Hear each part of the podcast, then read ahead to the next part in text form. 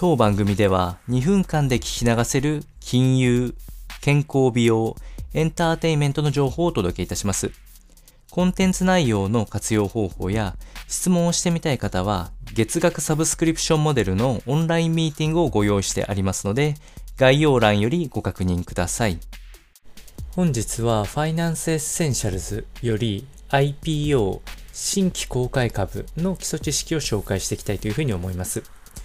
ニュースで聞くことも多い、えー、金融用語、こちらを紹介してまいりまして、その特徴や現状についても解説をしてまいります。まず IPO のこの新規公開株というのは、未上場企業が新規株式をマーケットに発行することによって、投資家に分配するといったようなのが狙いとなっております。そして企業は、もともとはこう銀行からお金を借りたりしなければあ資金調達ができなかったところを金融市場から直接、え、資金調達ができるというメリットがありますし、え、何にせよ、やはり上場企業となると知名度が大幅に上がるので、信用を底上げするといった狙いもあったりします。投資家にとっては株価上昇が期待ができるケースもあります。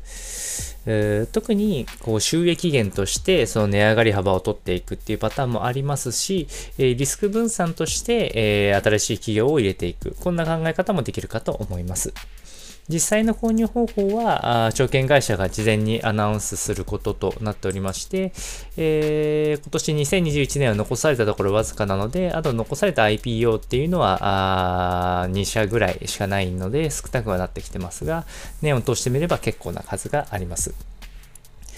注意点としては株価変動が大きい点がやはり注意点ですね。もともと割安に設定されていることが要因で、最初値上がりも期待できるんですけれども、すぐに売却等をされてしまうと大きく値下がる傾向もある点や、え相場全体の影響を受けて値下がりするケースもあったりしますね。過度な期待は注意となりますので、こちらをお伝えいたしました。